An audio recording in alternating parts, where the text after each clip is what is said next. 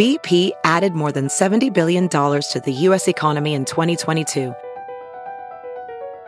Investments like acquiring America's largest biogas producer, Archaea Energy, and starting up new infrastructure in the Gulf of Mexico.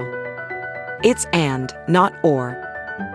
See what doing both means for energy nationwide at bp.com slash investing in America.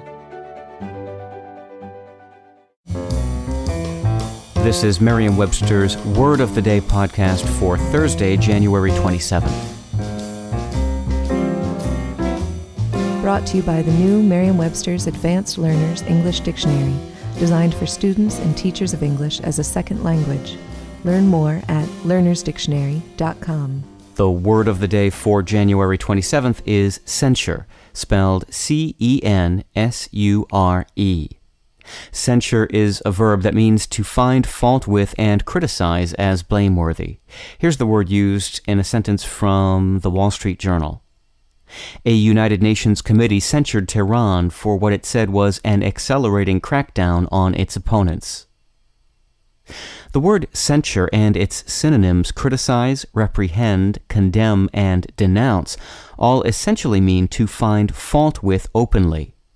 Additionally, censure carries a strong suggestion of authority and often refers to an official action. The word criticize implies finding fault with someone's methods, policies, or intentions, as in the commentator criticized the manager's bullpen strategy. The word reprehend implies sharp criticism or disapproval, as in a teacher who reprehends poor grammar. Condemn usually suggests a final unfavorable judgment, as in the group condemned the court's decision to execute the criminal. The word denounce adds to condemn the implication of a public declaration, as in her letter to the editor denounced the corrupt actions of the mayor's office. With your word of the day, I'm Peter Sokolowski. Visit the all new learnersdictionary.com, the ultimate online home for teachers and learners of English.